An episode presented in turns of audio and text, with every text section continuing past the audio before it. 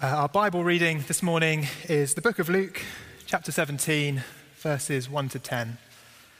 Jesus said to his disciples, Things that cause people to stumble are bound to come, but woe to anyone through whom they come. It will be better for them to be thrown into the sea with a millstone tied round their neck than to cause one of these little ones to stumble. So watch yourselves. If your brother or sister sins against you, rebuke them. And if they repent, forgive them.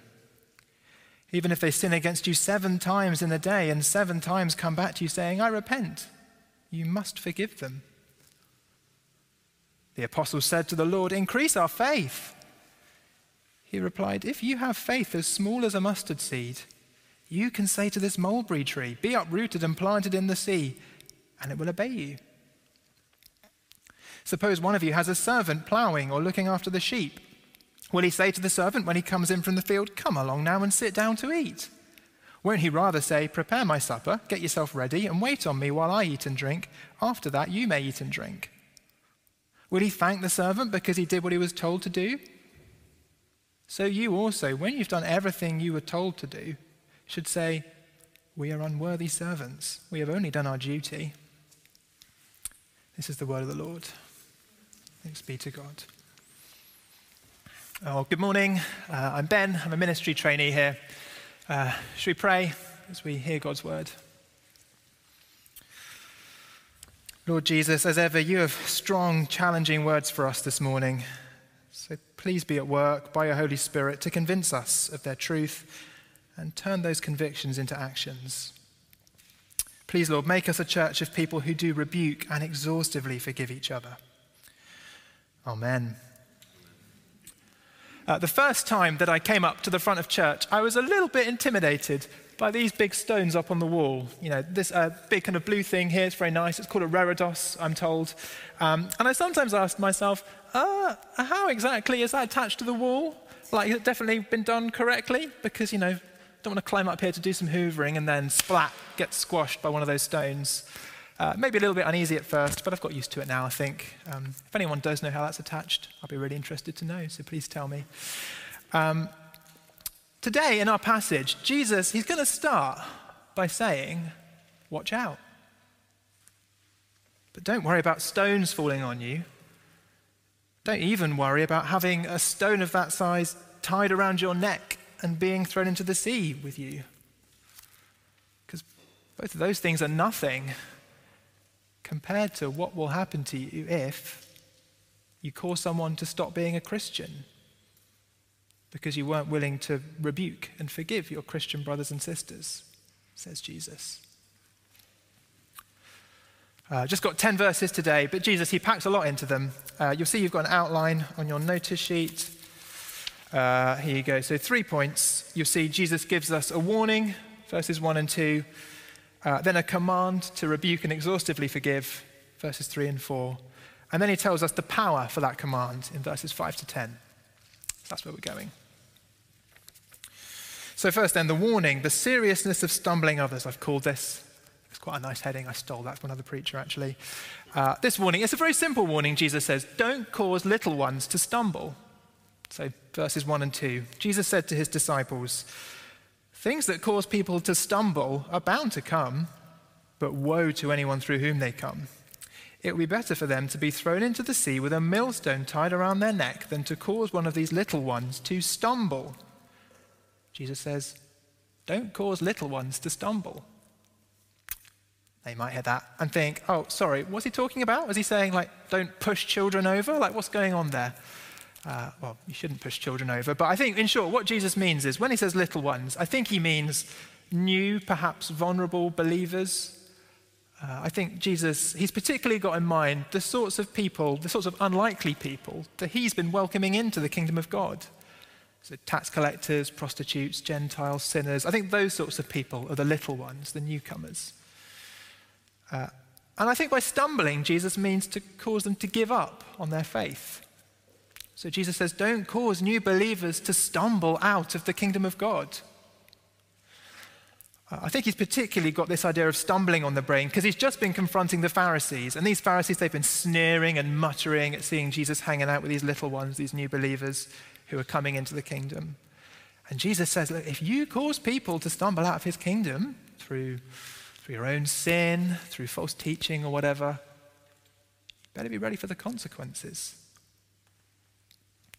Because if you do, Jesus says, verse 2, it would be better for them to be thrown into the sea with a millstone tied around their neck. I mean, a millstone. A millstone is a huge, heavy stone for crushing grain into flour. I'm imagining sort of a similar size, probably a bit thicker, kind of one of those ones on the wall. So a massive stone. Jesus is drowning with one of those stones tied around your neck. That would be better. That would literally be, literally in the Greek, more profitable. That would be more profitable for you than if you were to cause someone to stumble out of the kingdom. Uh, imagine tomorrow you're sitting in a meeting at work and you're kind of doing a little brainstorming session, and someone in the group just suggests an absolutely terrible idea, like a, just a complete stinker of an idea. I'm sure you've been in those situations. Someone brings up a terrible idea, and your boss who's running the meeting, they say, okay, okay, we could do that idea. But I tell you what, I've got a better idea. I think this, this would be better. This would be better, more profitable for us. Why don't we instead, let's grab a massive stone, stick it in my car boot, we'll drive to the coast, take a boat out to the middle of the North Sea, tie those stones around our necks, and we'll jump with them into the sea. I think that would be more profitable for our business than your suggestion. Like, All right, sorry, I get it. My idea was bad, not to go on about it. But that is what Jesus is saying, I think. Causing someone to stumble out of the kingdom Oh, it's so serious. It, it really would be better for you, more profitable, to drown with a millstone around your neck. I mean, you know, I don't want to dwell on it for too long, but I really can't imagine many worse ways of dying than being dragged into the blackness of the bottom of the sea by the neck. I mean, oh. And Jesus says, that is how serious it is to cause someone to stumble out of the kingdom. Sobering words, aren't they, if you're in any kind of position of spiritual authority? If you're a pastor or an elder or a bishop, a home group leader, a junior church leader, a parent.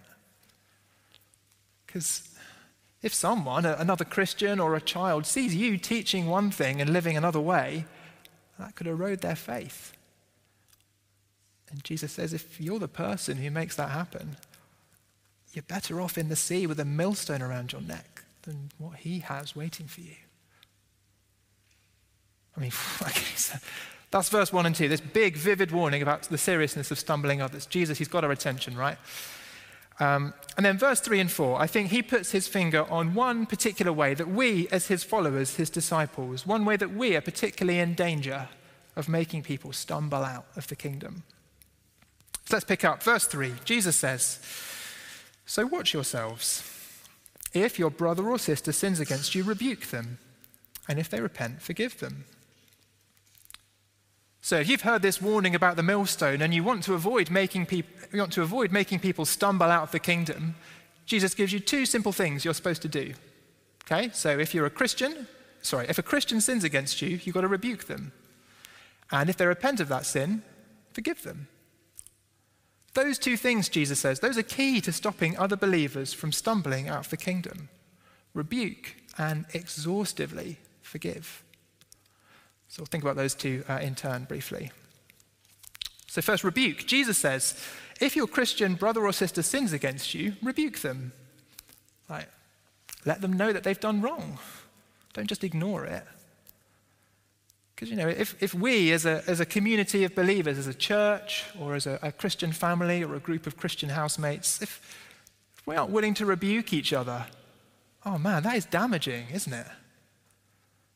Uh, you know, imagine, uh, imagine if after the service Brian came up, birthday boy Brian, imagine if Brian came up and just slapped me really hard around the face uh, and no one does anything about that. Um, imagine that scene and imagine a new believer looking on what would they think about this group of Christians they've just joined? If Brian just slaps me and no one does anything, they probably think, oh, these Christians, they're a bunch of hypocrites. Like they're always going on about how bad sin is, but Brian just slapped Ben and no one cared. Or they might think, these Christians, they're not very serious about stopping the sin from continuing, are they? Like, who's Brian going to slap next? Uh, and these Christians, they're clearly not serious about helping Brian grow. They're not challenging him. They're happy to just let his heart rot. It's not loving. And you see, if sin goes unchallenged, it might cause this new believer to stumble out of the kingdom of God. So Jesus says you've got to rebuke Christians when they sin. Now, look, the Bible does also say elsewhere that you don't always need to rebuke. Like, there is a place for just overlooking sin. That's a, that's a good Christian thing to do. And I think it's a wisdom call to know which of those two are appropriate. Uh, but here, Jesus, he's talking about sins that do need to be dealt with and rebuked. So that was our first command rebuke. Uh, then the second command, uh, still in verse 3, is forgive exhaustively. So, verse 3. So watch yourselves. Uh, if your brother or sister sins against you, rebuke them, and if they repent, forgive them. So Jesus says, when someone sins against you and they repent, you should forgive them. Again, the implication being if Christians don't forgive each other, it's going to make people stumble out of the kingdom. We must forgive. Because, you know, Imagine a new believer comes to church and just sees a bunch of Christians full of resentment, refusing to forgive each other. Is that a group of people that you want to join? A group of people with healthy relationships? New believer might think, oh gosh, you know, I'm not perfect. I'll probably end up sinning against someone at some point in this church. And, and when that happens, if I repent, are they going to forgive me? Probably not on the basis of what I'm seeing. And they might stumble out of the kingdom of God. Jesus says you've got to forgive. Uh, now, again, this isn't everything the Bible has to say about forgiveness. Um, and notice crucially, um, we're talking here about times when the person who sinned, they are truly repentant, right? Jesus says twice, forgive them if they repent. So please don't hear this as a command to like forgive unconditionally if you're being abused in some way. That's just not what Jesus is talking about here. Uh, no, Jesus says if someone really is repentant and they really have turned around, got to forgive them. And you've got to forgive exhaustively. Verse 4, Jesus says, Even if they sin against you seven times in a day and seven times come back to you saying, I repent, you must forgive them. That's hard, isn't it? You know, we tell stories, don't we, about people who wrong us twice in one day. You know, you'll never believe this. First, he did such and such. He said, Sorry. I was like, Fine, it's fine. And then an hour later, he did the exact same thing again. I mean, what kind of idiot does he take me for? Forgiving someone once or twice, that's hard enough, isn't it? Jesus says, if someone sins against you and then repents seven times in a day, you must still forgive them. Forgive endlessly, forgive exhaustively. Sin, repent, forgive. Sin, repent, forgive. Sin, repent, forgive. Sin, repent, forgive. Sin, repent, forgive. Sin, repent, forgive. Sin, repent. Still got to forgive. Jesus says, forgive them exhaustively. That's really hard. Because forgiving sin is hard and it's costly, isn't it? Jesus says you've got to do it. And if you don't, it might cause someone to stumble out of the kingdom of God. So Jesus says, watch yourselves, rebuke, and exhaustively forgive. Think in the end about how we might do that practically. So we've had a warning, the seriousness of stumbling others. We've had a command, rebuke, and exhaustively forgive. Uh, and now Jesus shows his disciples the power, how they can possibly live that way in verses 5 to 10. So the apostles, verse 5, the 12 have been listening to all this, the 12 apostles, and they say, Increase our faith. Meaning, good grief, Jesus, that is a high bar you are setting. Like, forgive someone seven times in a day? oh, I just don't think I can do that. Like maybe some kind of super follower, some super disciple could do that, but not me. I would need more faith before I could do that. But Jesus, he sees things differently. Verse 6, Jesus replied, Oh, if you have faith as small as a mustard seed, you can say to this mulberry tree, Be uprooted and planted into the sea, and it will obey you. So, a mustard seed, tiny, barely visible object, a very barely visible seed, you know, the smallest thing you can imagine, basically. And then a mulberry tree, absolutely massive. The point Jesus makes is even the tiniest amount of faith, even a mustard seed sized amount of faith, can do something impossible, like telling a massive tree to jump into the sea. You see what he's doing? So the apostles say, Oh, Lord, increase our faith. I need more faith to forgive the way you want me to. Jesus says, No, no, no, no. You don't need big faith. A tiny bit of faith is enough to do something that seems impossible, like forgiving exhaustively. You don't have to be some kind of super mega Christian to forgive the way that Jesus commands. You just need a tiny bit of faith. It's very ordinary. Any Christian can do it. Uh, and then he tells us this parable in verses 7 to 10, which kind of makes a similar point, I think. So, verse 7 Suppose one of you has a servant ploughing or looking after the sheep. Will he say to the servant when he comes in from the field, Come along now and sit down to eat? Won't he rather say, Prepare my supper, get yourself ready, and wait on me while I eat and drink? After that, you may eat and drink. Will he thank the servant because he did what he was told to do? So you also, when you've done everything you were told to do, should say, We are unworthy servants. We've only done our duty. Uh, I think Jesus tells us to, to say, showing exhaustive forgiveness is not some kind of bonus, extra credit task for a Christian. It's just part of the Christian life. It's your, it's your job. Uh, I've got a few regular jobs here on a Sunday. Uh, I get, usually get here about 9 a.m. I kind of set things up. I go to both services, and then I clear up a bit afterwards, and then I lock up. Uh, those are my jobs on a Sunday. Uh, now, you know what I don't do each week? Uh, each Sunday at about 1 p.m. after I've locked up, I don't go next door, knock on Pete's door, and say, Hey, Pete, guess what? I locked up church. I did the front door, I did the side door, I did the padlock on the gate. What do you think of that? Pretty impressive, right? Uh, what would Pete say if I waltzed, waltzed, over to his house and said that? I mean, you know, knowing Pete, he probably says something really nice and encouraging. But he doesn't have to, does he? Uh, he'd be well within his rights to say, okay, great, thanks, Ben. Locking up on Sundays it is part of your job, it's in your contract. It's not some kind of massive magic task. You are just doing your job. Uh, and Jesus says it's the same with forgiveness. Forgiving other Christians, even exhaustively seven times a day, it's not some amazing feat deserving of special praise from God. It's just normal. It's your job. So, do you see, verse 5 to 10, the power to forgive people exhaustively is just ordinary faith. You only need faith as small as a mustard seed. It's not a magic extracurricular task, it's our bread and butter as Christians. It's your job. Question How do you feel about that? Because you could hear that and feel undermined, you know, like, all right, Jesus, I get it. I better, better start forgiving. I've not got any excuses. And I think, to be honest, that probably is correct, isn't it? Jesus, he is sweeping away our excuses here. Um, when you focus in on the, the tiny, the ordinary mustard seed sized faith in verse 6, I think it's really inspiring for us as well. Because look, the faith you and I have, it may feel ordinary and small and tiny, like a little mustard seed that you can barely see. But the thing the faith is in, oh man, you better believe that that is not ordinary. Because as Christians, we have faith in the good news of Jesus. That is what you've got faith in. That God's promised king, he's come and he's fulfilled the scriptures. He died, he was raised to new life so that your sins can be forgiven.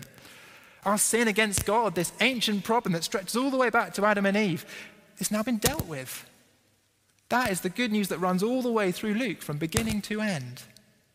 And if that's the thing that you've got faith in, that is going to change the way that you forgive others, right? Like when you see the way that God's forgiven us, suddenly forgiving each other, it does just become very ordinary and unimpressive, I think. Like it is fair enough that God basically just commands us to get on with it because it's our duty.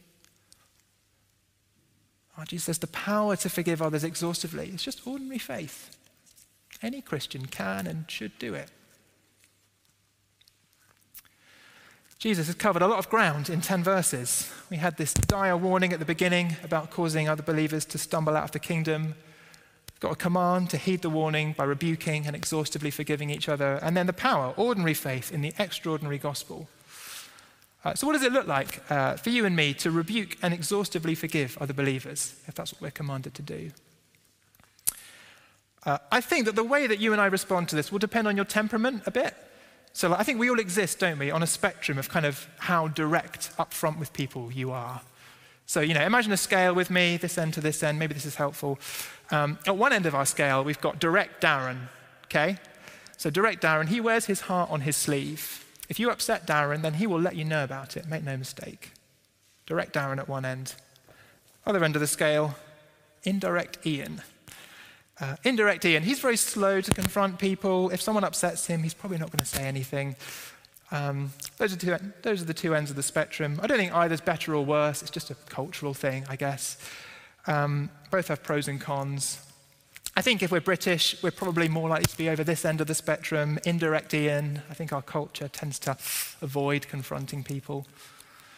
Um, maybe worth just taking a moment to think where do you sit on that spectrum normally? Are you a, a direct Darren, quick to confront people, or are you indirect Ian, quick to gloss over things? Which of those describes you?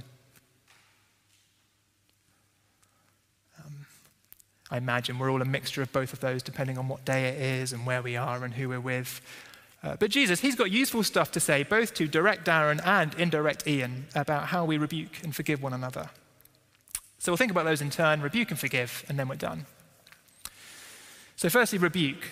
Um, Jesus wants us as a group of believers to rebuke each other when we sin against each other.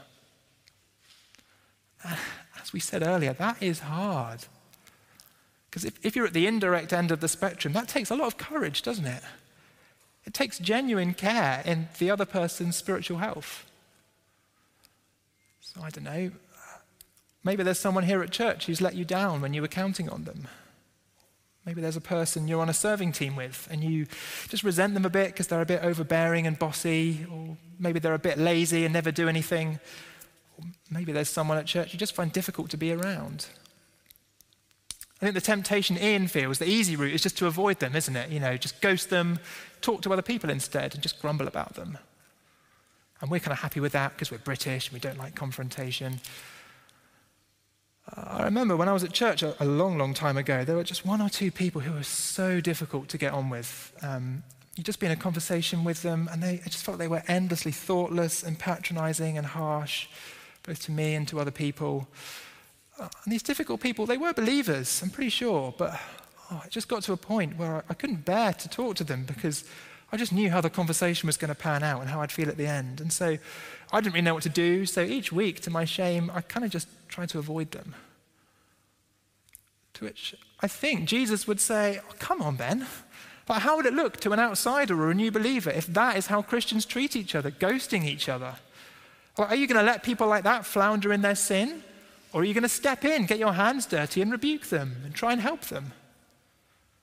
Jesus would say, I didn't die for your sins and for their sins, just for you to give up on them. Uh, or at home, if your spouse or your housemate lets you down, very tempting, isn't it, to just kind of put a wall up around yourself, kind of be a bit passive aggressive, not really address the issue, but just like drop a few hints, act quite coldly, just take a step back from the relationship, see how they're like that for a day or two. I don't know, maybe you even find yourself grumbling about that person to your non Christian friends. I mean, it's pretty awful, isn't it? Like, they're not going to want to become a Christian if the only Christian they know is always grumbling about other Christians. No, we need to do the difficult thing and address the issue. The consequences for causing someone to stumble out of the kingdom, they are dire. That was Ian. And if you're more of a direct Darren, you might think, oh, well, you know, I don't have any problems rebuking people, so I could just tick, I'm all good with that one. Uh, and obviously, it's great that you are willing to confront sin in people. That's good. Uh, I suppose the question for Darren is do you confront people because you care about them and you want to help them deal with their sin? Or do you confront them because they've upset you and having a go at them will make you feel better? Rebuking is supposed to lead to restoration, isn't it? Our rebukes, they need to gently expose sin so that there can be forgiveness. It's not a tit for tat way of making ourselves feel better. Jesus says, if your brother or sister sins against you, rebuke him. So that was rebuke. Uh, then, as we finish, exhaustively forgive.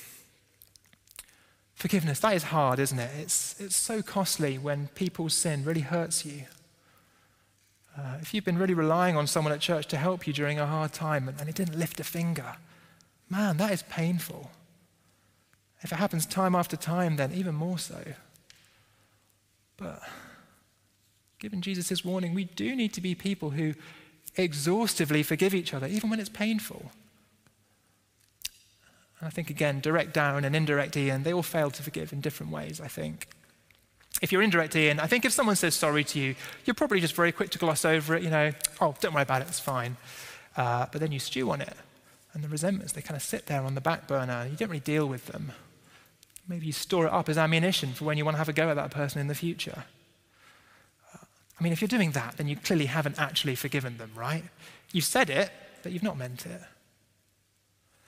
Uh, or if you're a direct Darren, I imagine you'll withhold your forgiveness a lot more visibly. You know, I'm sorry, I just can't forgive you. You just don't know how much you've hurt me. I want to make you dwell on what you've done. And Jesus says no to both of those. Don't say I forgive you and not mean it. Don't leave them dangling. If someone says sorry, you need to forgive them, and then you need to let it go. It is your duty.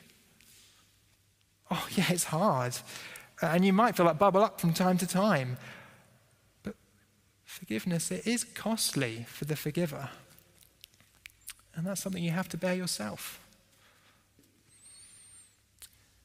And that is something we expect from God, isn't it? I mean, our sin against God, that is infinite, and yet He fully forgives us. And He draws a line under it. So Jesus says Christians forgiving each other, it is ordinary. You only need tiny faith in the huge thing Jesus has done, and you will find the power to forgive all kinds of wrongdoing again and again and again. You're not on your own. You've got Jesus and his example. That's what we're going for as a church at St. Paul's. If you're here today and you wouldn't call yourself a Christian, then I hope this kind of community sounds really appealing. Well, we know that we'll let each other down, but by God's grace, we'll be ready to rebuke and exhaustively forgive each other. Because we have faith in the good news that God Himself died and was raised so that our sins against Him could be forgiven. If our church, if our homes look like that, then they'll never cause someone to stumble out of the kingdom. Let's pray. Lord God, please help us heed this warning. Uh, whatever our personality, we struggle to rebuke and forgive others well. And Lord, we really don't want to be those who cause others to stumble out of your kingdom. So please change us. Make us disciples who forgive each other quickly and exhaustively. It feels impossible, but the power of the gospel means that seemingly impossible things do become possible. Please, can we at St. Paul's be a church where we care enough about each other to rebuke and exhaustively forgive each other? We pray in Jesus' name. Amen.